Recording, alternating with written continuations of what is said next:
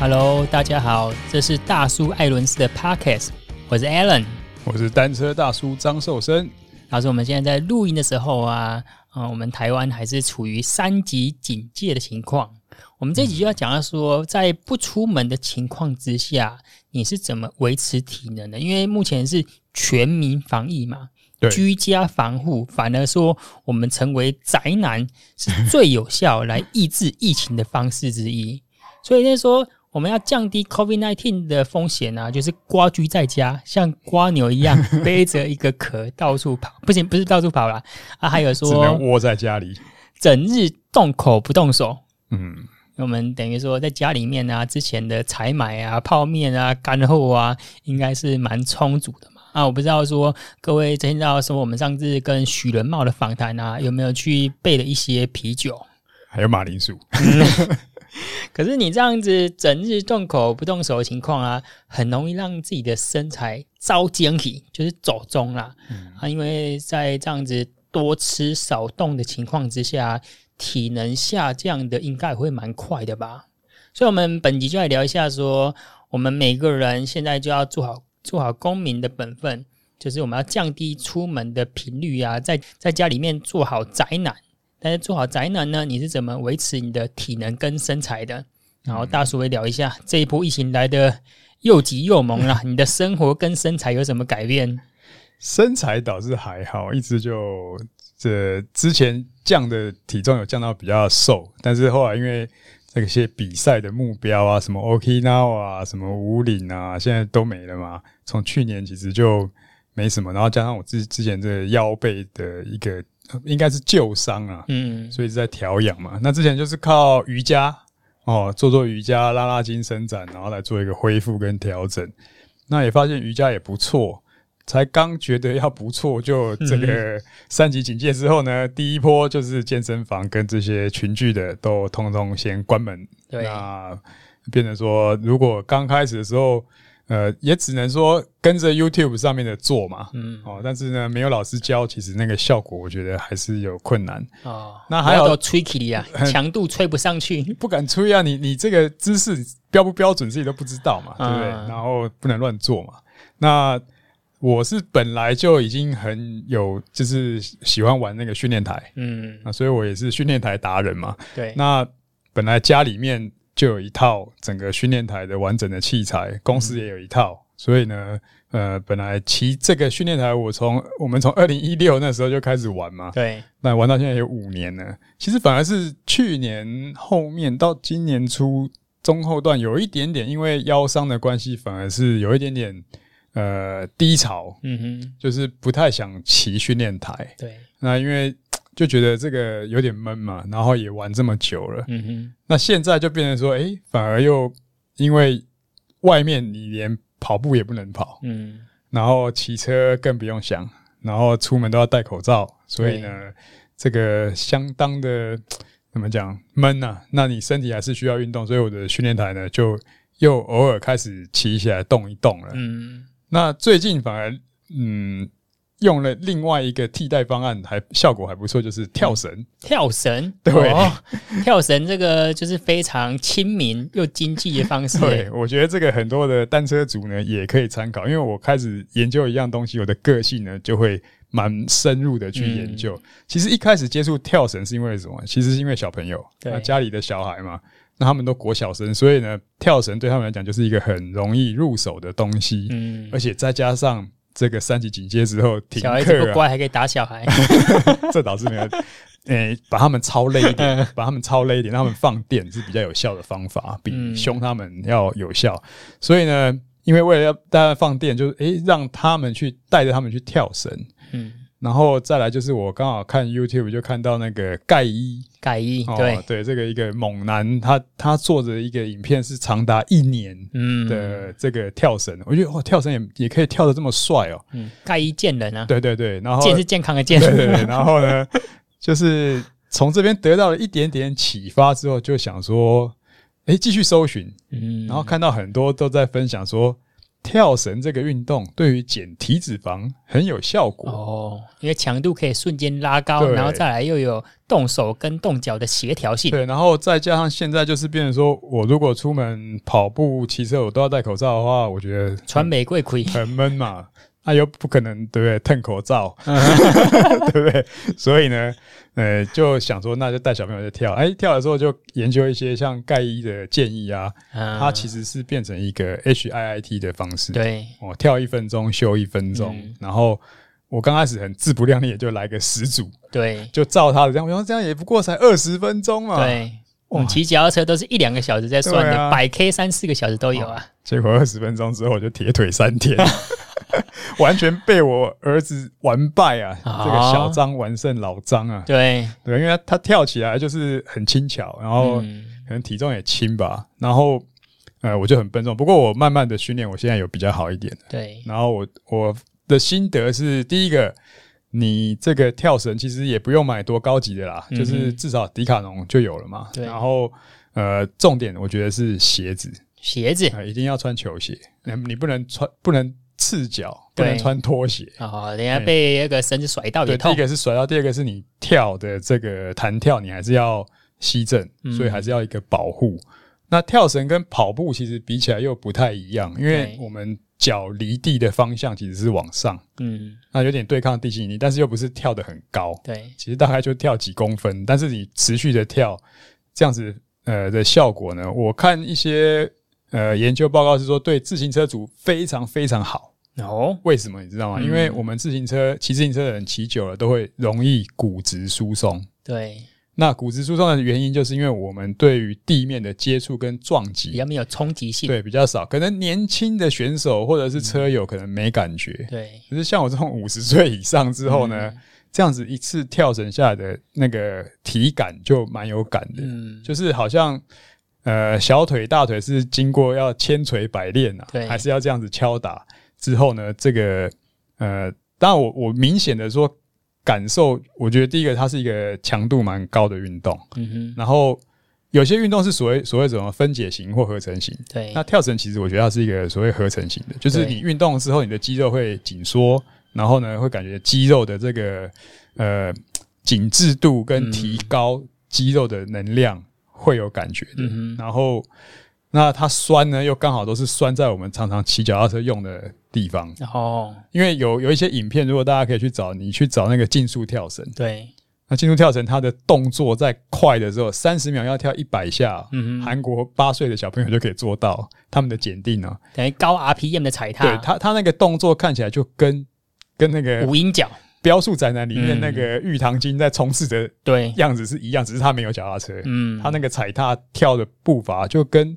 整个哎、欸，这个想到许仁茂才训练还是不用坐椅子的，这个是连都不用车子的嘞。对，但是他的动作，因为你在甩绳的过程中，你的身体是在一个框里面，然后你的动作也是很好。那另外一点对我来讲是还感觉目前还不错，是因为我一直就是右腿不平衡嘛，嗯，右腿出力比较小。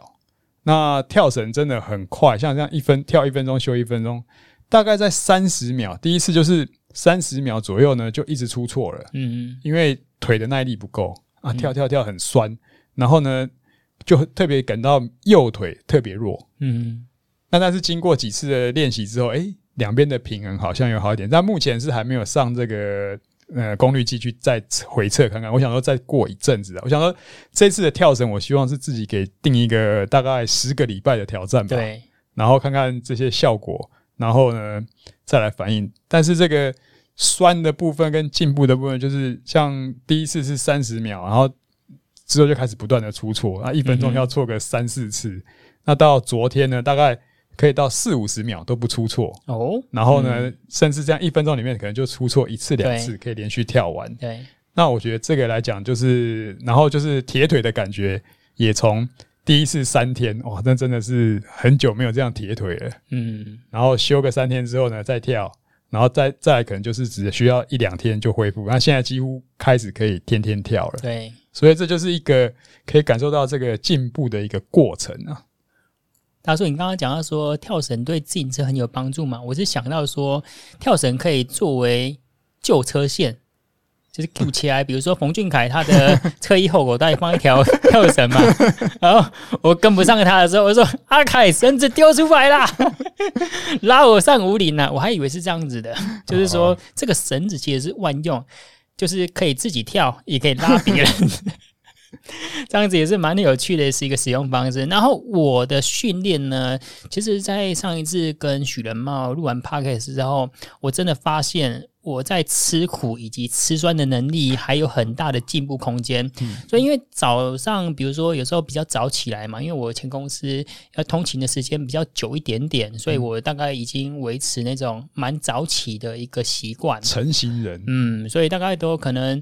有时候比较早，可能就四点五十、五点多就起来了啊！我就想说，哎，好，以以往就是开始工作嘛，我就习惯说把把今天工作先做完。我觉得好像早上许仁茂他就已经开始在训练在运动了，所以我就把我的。滚筒训练台拿出来，嗯，那我就开始哎、欸、听一些 YouTube 影片呢，就边听，因为也没法看啊，因为骑滚筒要看的话啊，我现在又没有平板，专注力比较重要，就戴着耳机，然后骑着滚筒这样骑个三十分钟、四十分钟，然后下午的时间，因为现在我相信你的生活，你们家的生活因为小孩子有很剧烈的改变，嗯，因为现在。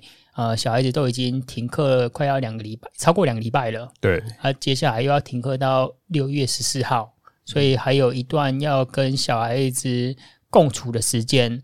那、啊、小孩子不可能，因为包括说我们的动物都需要适度的放风了嘛。对，所以我在下午的时候，以往我就是带他去散步，然后他骑脚踏车，然后说：“哎、嗯欸，爸爸，你走路很慢呢。”当然哦，就是不要抖罩啊，不要嘛吞口罩啊，对吧？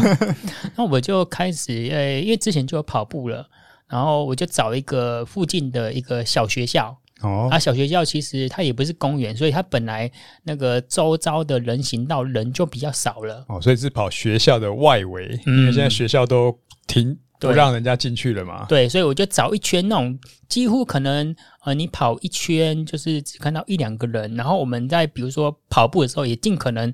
离人群到一点五公尺以上，离远一点点。嗯，这样子，呃，我跑步，然后小孩子在后面骑脚踏车，他骑的是一个呃 Kiss Bike 那种二十寸的童车。嗯，然后我现在他的脚踏车也越骑越快，所以 我就跟着他跑。啊，我现在就是三公里。大概就十二分十秒左右，哦、所以在四分数，希望在下个礼拜可以跑进四分数左右。哦、你如果你如果吞口罩，应该会更快哦。对啊，所以这是我的训练方式啊。但是最主要的改变就是，我每天晚上现在一定会喝啤酒。我觉得喝啤酒应该听完许元茂之后啊，不管是海尼根啊、台啤啊，嗯、这个销销量可能有增加。因为我在家我也有喝啤酒。哎、欸，其实早期我都会觉得喝啤酒对我们的身体健康会有负面影响，我一直是这么觉得。嗯、但是我现在已经把呃啤酒当做维他命 B。许元茂还讲说，这个啤酒含有丰富的维他命 B，所以下次也不用特别的补充 B 群了。哎、欸，就是我缺一些维他命 B。对，看来等一下呃要再去扛一箱啤酒了，嗯、因为呃。刚宣布三级警戒的时候，整个超市里面也是非常的慌乱啊。哦，对啊，我呃进去里面看，几乎很多东西都卖完了。嗯，那这一次呢，刚好就是呃，本来是说像许仁茂这样子吃马铃薯嘛。对。可是我会发现，我之前因为有去 Costco 有买到一袋这个白玉马铃薯，很好吃。对。小的那种，但是后来再去就找不到了。你用烤的，还是用蒸的。呃。跟咖喱一起吃，然后先先用蒸的，然后连皮可以一起吃，嗯、那还不错。可是后来发现，就是呃马铃薯的食用呢，对我们来讲也是有点不太习惯，跟不太方便。文化隔阂啊。对，所以刚好呢，就是去超市什么也都没了，然后反而架上呢连米都快没了。嗯哼，然后米呢反而比较多的糙米。对，那我就发现，哎，糙米是一个蛮不错的东西。DGI。对，因为。替用来替代，就是我们在这煮饭的时候也很方便。只是说糙米可能多泡一下，对。然后呢，我觉得糙米对我的感觉就是第一个就是饱足感很强，嗯哼。我觉得好像比白饭的饱足感要撑得久，对。然后再来就是这个膳食纤维多嘛，所以上厕所比较顺嘛，嗯哼。那那至于说啤酒呢，就是之前因为家里还有一些库存呐、啊，嗯、所以就也是因为这个腿很酸的时候，试看看酒精是不是可以麻痹一下这个酸痛。对，但是我发现就是可能的方式就是，嗯、呃，餐要减量啦。嗯然后，当然，这个你不要说吃很饱，然后又要再喝啤酒，那真的太难受了。对所以，呃，食量可能减少，然后就是在晚上比较安静的时候，就是喝个啤酒，嗯、然后呢，就睡前这样子，好像还蛮舒服的。嗯，但是我还是铁腿的严严重程度，好像还是差不多嘞。然后对我的影响呢，因为现在小孩子算是我变成一个全职奶爸了，就是呃有一些在家里面的专案工作继续做之外呢，啊，其他大部分时间就要照顾家里面两个小孩子，因为我太太她要继续上班，嗯，啊，所以除了六日之外，我太太可以帮忙顾小孩子之外呢，现在一到五大概这个工作就是交由我这边来协助。哇塞，真是不容易啊！因为我其实要煮饭呢，其实没有那么的热衷啊，包括能力有限，怕说煮了之后小孩子不领情，所以我们就是中午的时间会到附近呃采买一下啊，可能中午就吃火锅那种比较。经济的小火锅大概可能一百二十块、一百三十块，那我们就是大人跟小孩三个人就吃一份，所以我们其实要增重的情况也不容易，因为我们三个人就吃一份，再吃再吃下去的话就要吃土了，因为费用增加的关系嘛，所以就这样子跟小孩子互依互存，然后早上教他功课啊，然后下午的时候就让我们去看影片啊，然后到傍晚就带他去运动，所以对我的。生活方式影响还是蛮大的，不错啦，增进一些亲子关系。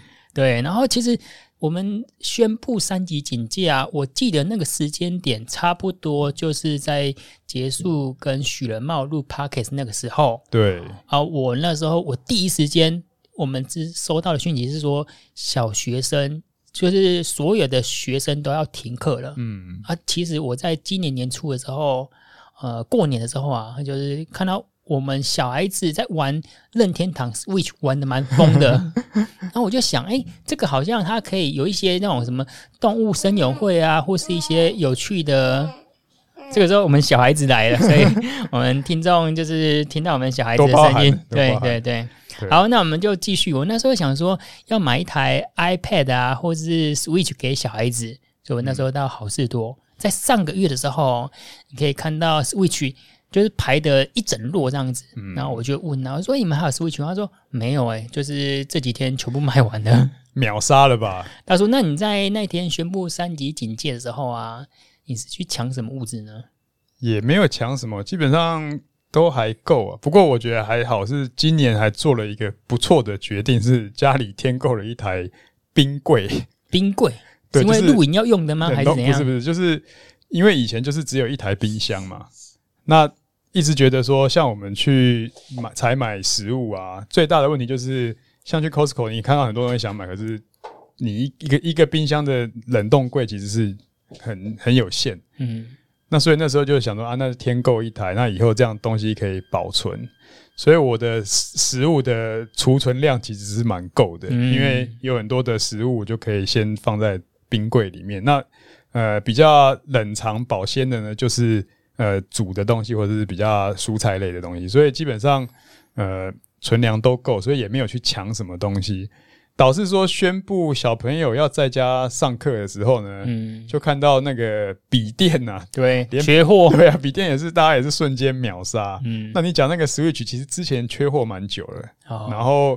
应该是好不容易才缓解一下，结果 刚好台湾又遇到这个情况呢，又瞬间秒杀了。所以这个东西真的是世事难料啊。所以呃，包含训练台也是一样嘛。对，呃，对于车友来讲比较直接，就是诶，训练台之前大家都流行了一阵子，有些人就是诶专门喜欢骑训练台的，有些人就是一定要外骑的。嗯，诶，这样子并存了一段时间，现在突然变成这个情况的时候，你可以看到像好像大家都有分享嘛。包括我们访问过那个塞头车队，对，上个礼拜也办了一个线上的 indoor race，对啊，线上的一个比赛嘛，对啊，那所以就造成说，好像整个的风气有带起来，诶，应该是不得已啊，嗯，就是这些好手他真的没办法训练的时候，他只能靠训练台了。对，不过这刚好也接衔接到我最近在规划的一个活动啦。嗯哼，当然最后会不会办，应该是会啊，因为时间还还有一段时间。就是我们有，我是帮这个呃全国锦标赛的电竞，对哦，所以这个 title 呢是你可以参加。全国，因为现在 UCI 也有世界锦标赛的电竞的，嗯、就是所谓的 e-sport，对 e-sport 的那个其训练台这样子的一个模式的比赛嘛。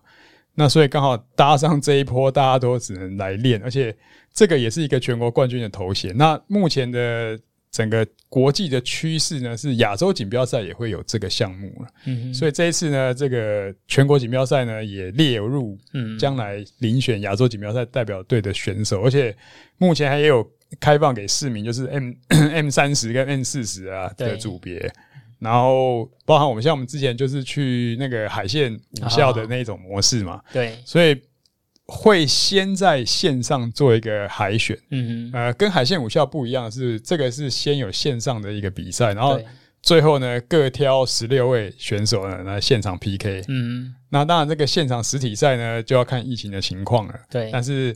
线上的比赛是一定可以的，嗯，所以如果大家有兴趣的话呢，也可以上这个网络搜寻一下报名的资讯，嗯哼，对啊，我觉得这个刚好搭上这一波，欸，诶，对。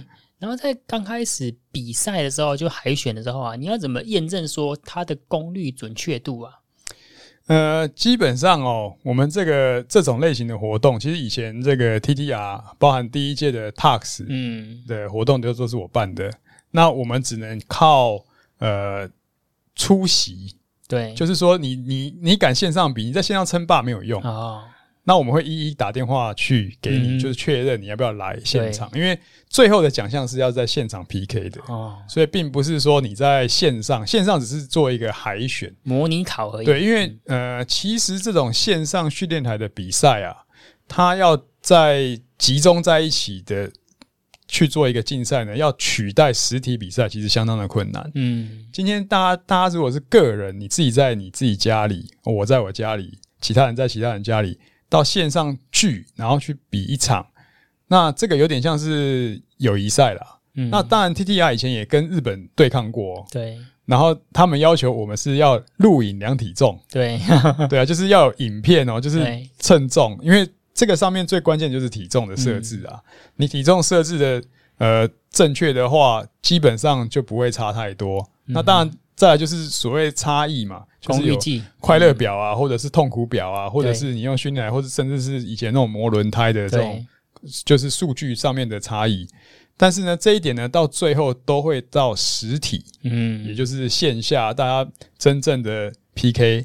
那 PK 的时候用的训练台就是统一。嗯，那这样子的话就没有什么所谓的差异，而且现场还要量体重。对，那这样子的公平性呢，才会把最后的，因为这毕竟也是一个全国锦标赛的全国冠军头衔，嗯，所以呢，还是有它一定的一个标准流程。嗯，到时候我们现在聊一下现在三级警戒啊，然后虽然说三级警戒没有列入说不能够外出运动、跑步、骑脚踏车之类的，嗯，如果说你在戴口罩的情况之下。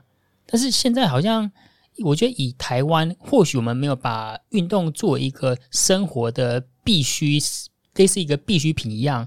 好像我们看到别人就是出去跑步运动啊，甚至骑脚踏车，好像就会有一种见猎心态，就觉得说，哎，好像现在已经有点大家生活都很辛苦啊，啊，为什么还有人还可以出去运动训练，然后比较追求自我挑战的这样子的心态？如果说以我们用三级警戒，或是说用降低感染的情况之下，你觉得出门骑车，我们讲的是运动，而不是说通勤这样子，嗯，你觉得是允许的吗？我觉得这个真的是很难去界定所谓的允许不允许啊。嗯，那我也可以理解说，毕竟这种政府规定，它是对于大多数的一般人嘛。因为我们如果回头看去年的那种情况，比较欧美。那西班牙不是有一个一个影片传出来吗？要假冒成狗的啊，对不对？要为了要遛狗啊，那狗 狗累死了啊，因为借借我出去遛一下，我才能够出去放风啊。因为我出门变成要一定要有一条狗。那就是你只要有规定，就会很多的人会钻这个漏洞。嗯，那三级其实已经算是半开放了，你你可以移动，也没有封城嘛，你没有说呃不准离开或者是整个警戒。对对啊，但是说，呃、欸，大家都这样的情况，你还出来做休闲活动，嗯，那这个观感对这个好像是变成说，就是呃。纯粹就是观感问题啦。嗯、那但是有些人，我相信我们的听众可能会比较理解我们在讲的，嗯、因为呃，一般人可能不能理解说，我们这些爱运动的人，对运动对我们来讲就是跟呼吸一样自然，嗯，就是跟吃饭一样重要。对对啊，我我今天不运动，我就身体闷得很难受。嗯哼，那这也回到我们今天的主题嘛，就是那真的就推荐给大家一些替代的方案。嗯，那目前这个阶段也只能这样啊，跳跳绳啊。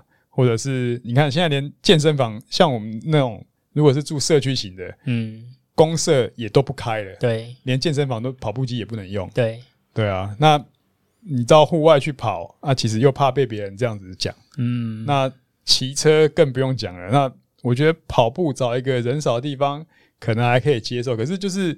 呃，戴着口罩这样子做运动，哦，这不是每个人都可以。像 我朋友有一些跑友啊，对啊，然后我就跟他说我在跑，他说你有戴口罩吗？我说我有戴啊。他说诶你你怎么可以？我就说我就陪小孩子出门啊，就跑着跑着也就习惯了。对，而且最终就是，即便像我跳绳，我戴着口罩跳啊，我都知道这个口罩流汗之后湿掉，其实它就没有什么防护力了。哦、但是。我还是当然就是找一个没有人的地方，嗯，戴口罩变成一个象征而已。对啊，那、嗯、那更更说，如果说出去外面骑车或跑步，对啊，这些这些活动，只是说现在的这种情况啊，嗯，我觉得还是要保护自己啊，嗯、保护其他，因为真的是看起来就是足迹都蛮扩散的。对，那嗯，理论上骑脚踏车到户外，你说规定的话。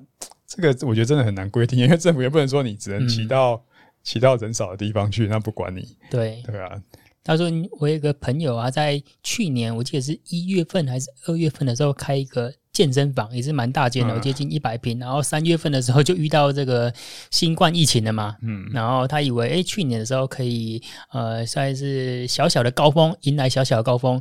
结果这一次呢，才是真的很大疫情，重伤。对，而且这个重伤呢，对他们这样子室内经营场馆来说，会是影响很剧烈。嗯，可能在今年的不知道年底可不可以顺利呃开放，都还是一个未知数。然后我就看他在 FB po 文啊，其实也有一些朋友就建议他说可以改为线上课程啊，但是他个人就觉得说，其实以这种健身场馆，消费者要的、客户要的就是一个最好的一对一的健身课程嘛。嗯、然后有一些强度跟有一些动作，你没有一个 personal trainer，没有一个私人教练在旁边跟你。耳提面命的话，其实你真的做不出来，就很像说我们看那个 YouTube 的瑜伽影片，嗯，跟我们去做瑜伽课程的时候，那个感觉是差很多的，嗯。所以第一个是你需要有专业器材，啊，第二个你需要有一位了解你的体适能的老师，才能够正确的引导你说你的体能啊，或者是你的动作可以往上爬。所以我觉得这一波室内运动场馆的影响应该会很大。不知道这个法规上有没有限制？因为法规上限制室内群聚就是五个人嘛。对对啊，不过好像之前是有那个打麻将也被人家抓，所以所以如果私人教练把器材出租，然后呢再做一个私人指导，我不知道这样有没有违法。但是同样的还是一样的问题啊，就是台湾的社会形态就是这样，你如果没事就没事，如果一出问题，可能又会被大家骂了。嗯，对啊。他说：“我们你一开始有想说饮食部分你是怎么调配的嘛？所以你大部分都是在家里面吃吗？现在来讲，大概呃平均一天最多就是一餐会叫 Uber Eats 啊。嗯，对啊，就叫外送嘛。那另外两餐，早餐简单自己煮，然后晚餐啊，但这个东西其实是给小孩子吃的。对。那我我们通常就晚餐会煮的丰盛一点，嗯、然后我大部分就是呃吃空气。”对，也如果要跟一般的人讲，可能一般人很难理解啦，嗯、也可能不相信，因为我的这个转肉率实在是太强了。哦，那很好哎、欸。对啊，我吃一点点就很容易胖，嗯、所以我后来发现，就是我真的一天就只能吃一餐呐、啊。对，那一天，所以你是算是那种经济大萧条、生活生存下来的人。对，我可能在进化史上呢，有经过大饥荒，一九三零年代的，就是产物就对了。对，但也不知道为什么，就是我即使吃这样少，然后还是腰间肉还是端一端呀很多啊。对啊，就是，但是运动如果有运动的话，当然。调配的方法不一样。我所谓有运动，就是如果我一个一天骑个训练台，骑个一小时，然后再做一些辅助运动，等于我一天大概是练两次。哦，那还是蛮多的诶。那这样子的话，我大概可以吃到两餐呢。嗯，那但是如果我一天只做一个运动，而且不是非常激烈的，大家刚才讲跳绳，我觉得还还算在这个范围里面，就是所谓的消耗并不是非常大。对啊，因为只有十分钟。那这样的话，大概一天一餐，大概我的身材就还可以维持，嗯、就是目前还在大概七十三公斤左右。嗯，那我的比赛，像之前比赛最强可以瘦到六十三。对，我差十公斤很多哎、欸。对啊，但是呃，因为现在算是一个养伤恢复期啊，所以又没有什么目标。那我觉得把自己一直绷在那么紧，好像这个这绷久了可能会断掉。嗯 所以呢，现在就做一个调配期，而且尝试不同的运动来做一些算是复健吧，然后算是呃引起自己对于运动的热忱。那特别是跳绳之后，我才发现我真的是豆腐腿啊，哦、就是这个肌肉很软趴趴的啦。然后可能因为长久的坐哦，对办公室也坐，骑脚踏车也坐，然后特别是踩训练台，嗯，踩太久连路面的震动都没有。对，那所以这个。腿是很欠操啊，嗯嗯，那需要这些跳动呢跟震动呢来增加这个骨密度，嗯嗯，那其实呢，在国外的研究报告里面呢，呃，其高海拔住在高海拔的人，他们也会有这个问题，对。所以他们会建议高海拔的人要跑步。哦，那如果你是像 Quintana 或者是这个 Bernard，对啊，他们又是高海拔哥伦比亚，然后又是骑脚踏车，其实他们发生骨质疏松症的问题的机会又更多了，所以应该建议他们跳绳。嗯，而且这个是一个。容易入门又经济又亲民的好物。然后你如果说你是一个很强的人呢、啊，我是建议说你在你的车衣后口袋放一条跳绳，你的同伴如果跟不 你的同伴跟不上的话，就可以变成旧车线了。好，我们今天就聊到说，我们在录音的当下还是台湾处于三级警戒的情况，那我们希望说在家里面一样可以作为一位。标速宅男，只是说你透过训练台啊，或是透过跳绳啊，做瑜伽，这个时候也蛮适合做交叉训练的。嗯、你要做一些壶铃啊、哑铃啊，其实你可以发现说，有蛮多的运动是我们不管是你在跑步、自行车，我们都一直想说把强度拉高，可是你却没有。包括说许文茂也讲了，你要想说把你的肌肉增招发挥更大的效益，嗯、那今天在同样的运动强度之下呢，别人他的察觉的体感可能只有五 percent 六 percent，但是你的爬速就要做到很高，因为毕竟你可以增造肌肉相对比较少嘛，所以现在就是。是一个很好学习、很好投资自己的一个时间点。刚好把这个期间有点当做冬季训练了，嗯、然后重新检视自己的缺点啊，比如说左右脚不平衡啊，哪边的肌力特别差啊，嗯，然后就用一些 cross training 的方式去做一些补强。反正接下来目标都很远的啦，都不知道在什么时候了啦。那这个时候呢，就是好好的把自己的健康顾好，免疫力提高。我觉得就是蛮不错了。嗯，那我们也希望我们所有的听众啊，都可以配合政府的防疫政策。那如果还是在三级警戒的情况之下，我们就尽可能宅在家，然后做一些替代的室内训练。好，我们这一集就讲到这边，感谢你的收听。如果你想听什么主题，可以在 FB 搜寻“大叔爱人士”，或是透过 Podcast 留言告诉我们。我们下次见，拜拜，拜拜。